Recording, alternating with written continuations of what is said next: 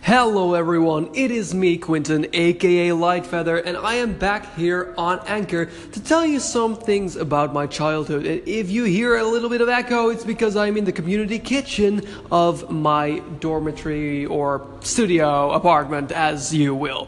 So the reason is because today I made a video about this thing that happened to me when I was a child. The video is live in case you want to watch it on youtube.com slash lightfeather. Link is in the bio thing. But the, it was basically about this one time that I caused a bug infestation with my friend because we had this terrarium, and let's just say it didn't go fully according to plan, to say the least. And then someone commented on my video, "Quinton, you've done so many dumb and weird things when you were a kid. I'm surprised that you haven't run out of stories yet." Which is funny because I, I just recently started watching Stranger Things, and I read some stuff about it, and it said that the brothers who directed the Stranger Things and, and wrote Stranger Things got a lot of the inspiration from their childhood as well. And what they said was, your childhood is a gold mine for good stories. Dig deep and get some subjects from there, make it into a story. I thought, that is exactly true. That is what I do for my videos. That is what I, whenever I need to think of something fun, I think of something that has happened to me most of the time when I was young. And then I realized something. Probably everyone, like I, I assume everyone, everyone, everyone will have stories like this. Very interesting stories that they just forget or don't think of when they're asked, because at some point they'll pop up. And when a story pops up in my head, I write it down so I can use it later on. So I was thinking, because you might be wondering right now, I don't have any interesting stories of weird things that I did as a kid, or maybe you, you think you only have one or two stories, but I think you have many, many stories, just like me, just like the directors, just like anyone. What if you write down the weird s- stories or things the moment it comes up into your head, or it comes up in a conversation with your family? Write it down, like see after a while how many weird stories you have. I think that would be very fun. But I want to recap some crazy things that I did when I was young, because people love the stories, which is good for my self-esteem first off, but it's also, I like to, I like to tell them, let's be honest. So today I told the, the YouTube viewers about how I got this infestation of insects, and when my girlfriend saw the title, she was like, "Oh my god, was this about the time that you had stick insects everywhere?" And I was like, no, because that is a completely different story. Because I caused, and that I, that's like what I said, you forget something.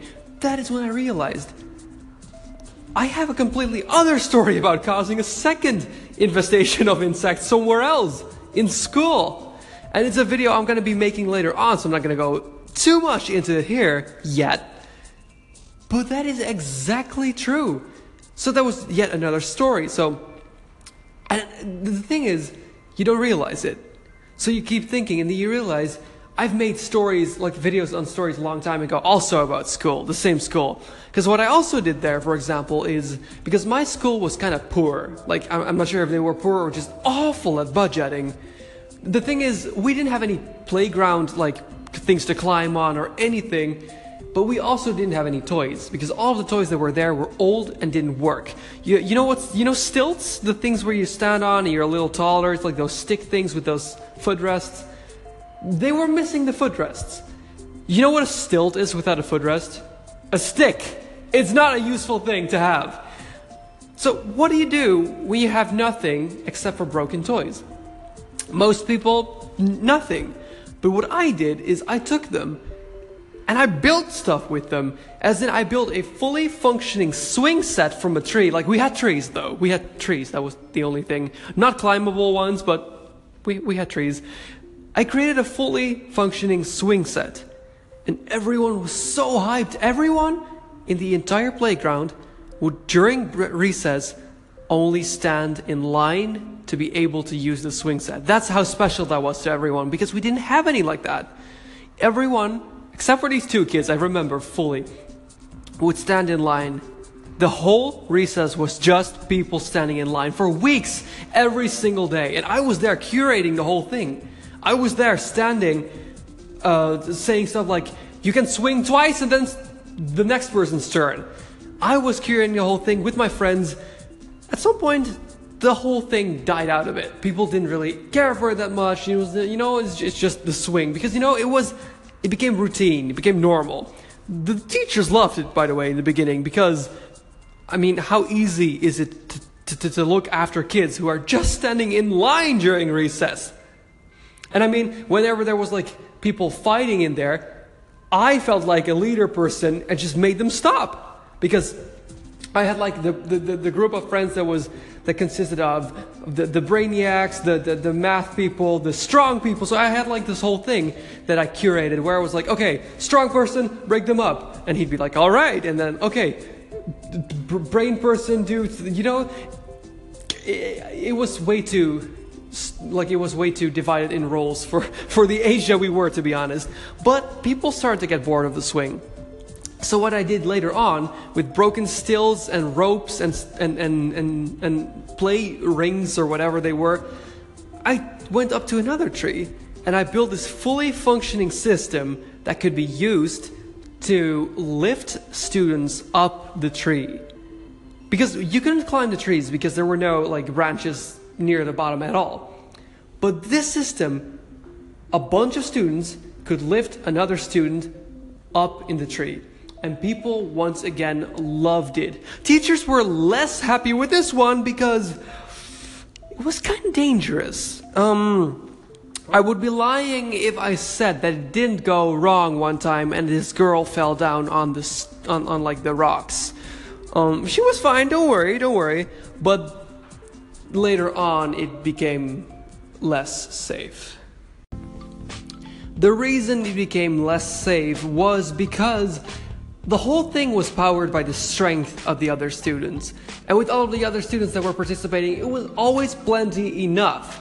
Now, um, at some point, the, and I'm putting this between quotation points, and you would see the, me mimic them with my hands if this had actual visuals. Cool kids, the cool kids, the jocks, the ones that are arguably the strongest of the people because they solely rely on their physical strength and most of the time aren't very intelligent. It sounds like I'm still salty about the people that, that, that I had in elementary school. It was really like, I, I don't like people that are like rudely unintelligent. If someone is objectively less intelligent, th- th- I mean, I, I'm not going to be stupid about that, obviously. Some people are just more intelligent than others, some people are less intelligent than others, just as physical strength. But people who are, let's just say, inte- unintelligent to a certain extent that they become incredibly rude and incredibly, you know, quote-unquote, the cool kids that are just being mean to everyone, I don't like that. Regardless, they at some point figured out, if they let go, the people couldn't hold the people in the tree anymore, and they'd fall down. But because they were popular and so cool, people were just doing as they said, except for me, of course. Ooh, my burrito is done. Regardless, they would drop people out of the tree. And me and one of my friends, because even some of my other friends were following them. I was never one to follow anyone. I was more of a person who wanted people to follow me, to be completely honest with you. But that's just the way I was. I would keep the people from falling onto the stones. Somehow, even though people knew that they were going to do that, everyone still wanted to use the thing. It was just the thrill, you know, of, of like half falling down, but these couple of other people, me and my friend, keeping them like from actually hurting themselves. Now, at some point, this became routine, and it's not a thing that we thought of at the moment. And we needed a little, like, we needed a little extra rope. Because, by the way, rope was, for some reason, a, a toy that we got. We got a lot of rope. So we went back to get some more rope. And we come back, and we see one of my friends, like, one of our friends, basically, like, walking up to us with a weird, like, strut in his leg. Like, a weird way of walking. Crying and telling us that they had him, like, fall out of a tree because they dropped him. Then my teacher came over and said, "Quinton, you are never allowed to make your invention again." And I was like, "No, but everyone loves it." And everyone was really disappointed because we were back off to having absolutely no like playground stuff at all. But then some younger kids from like the, oh, what, what do you say that in American grades?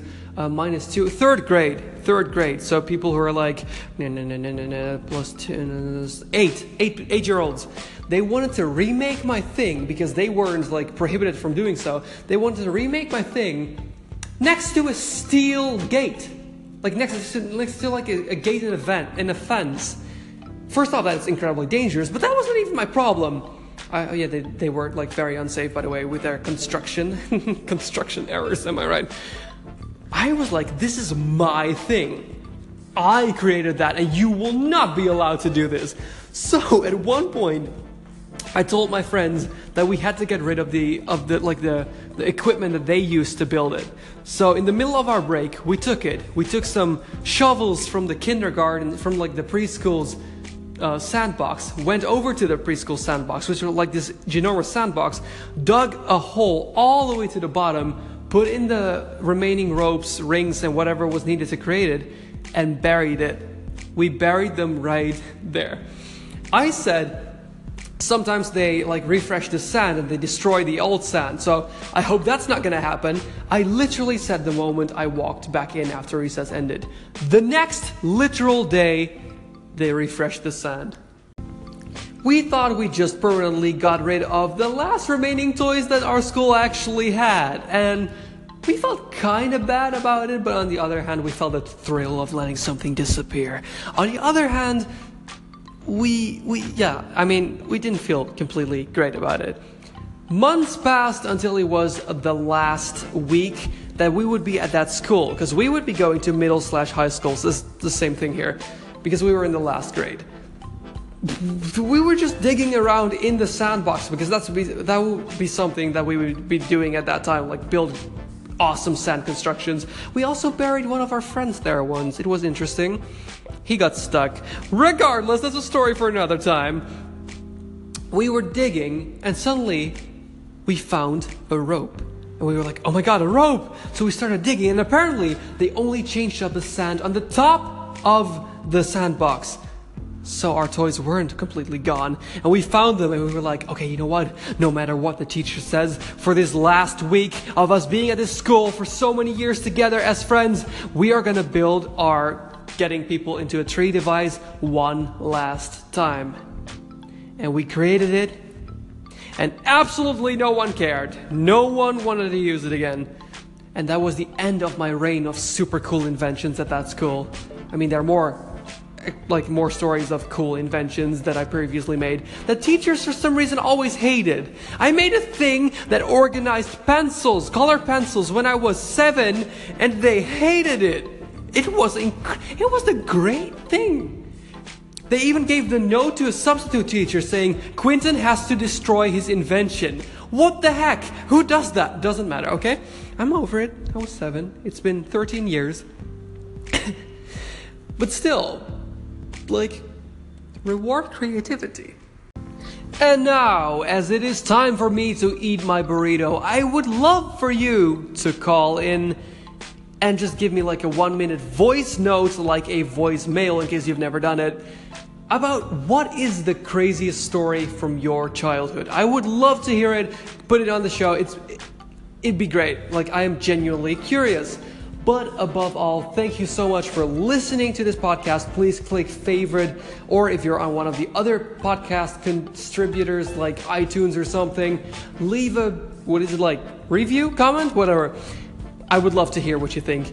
But above all, really, thank you so much for listening, and I would love to see or hear you next time.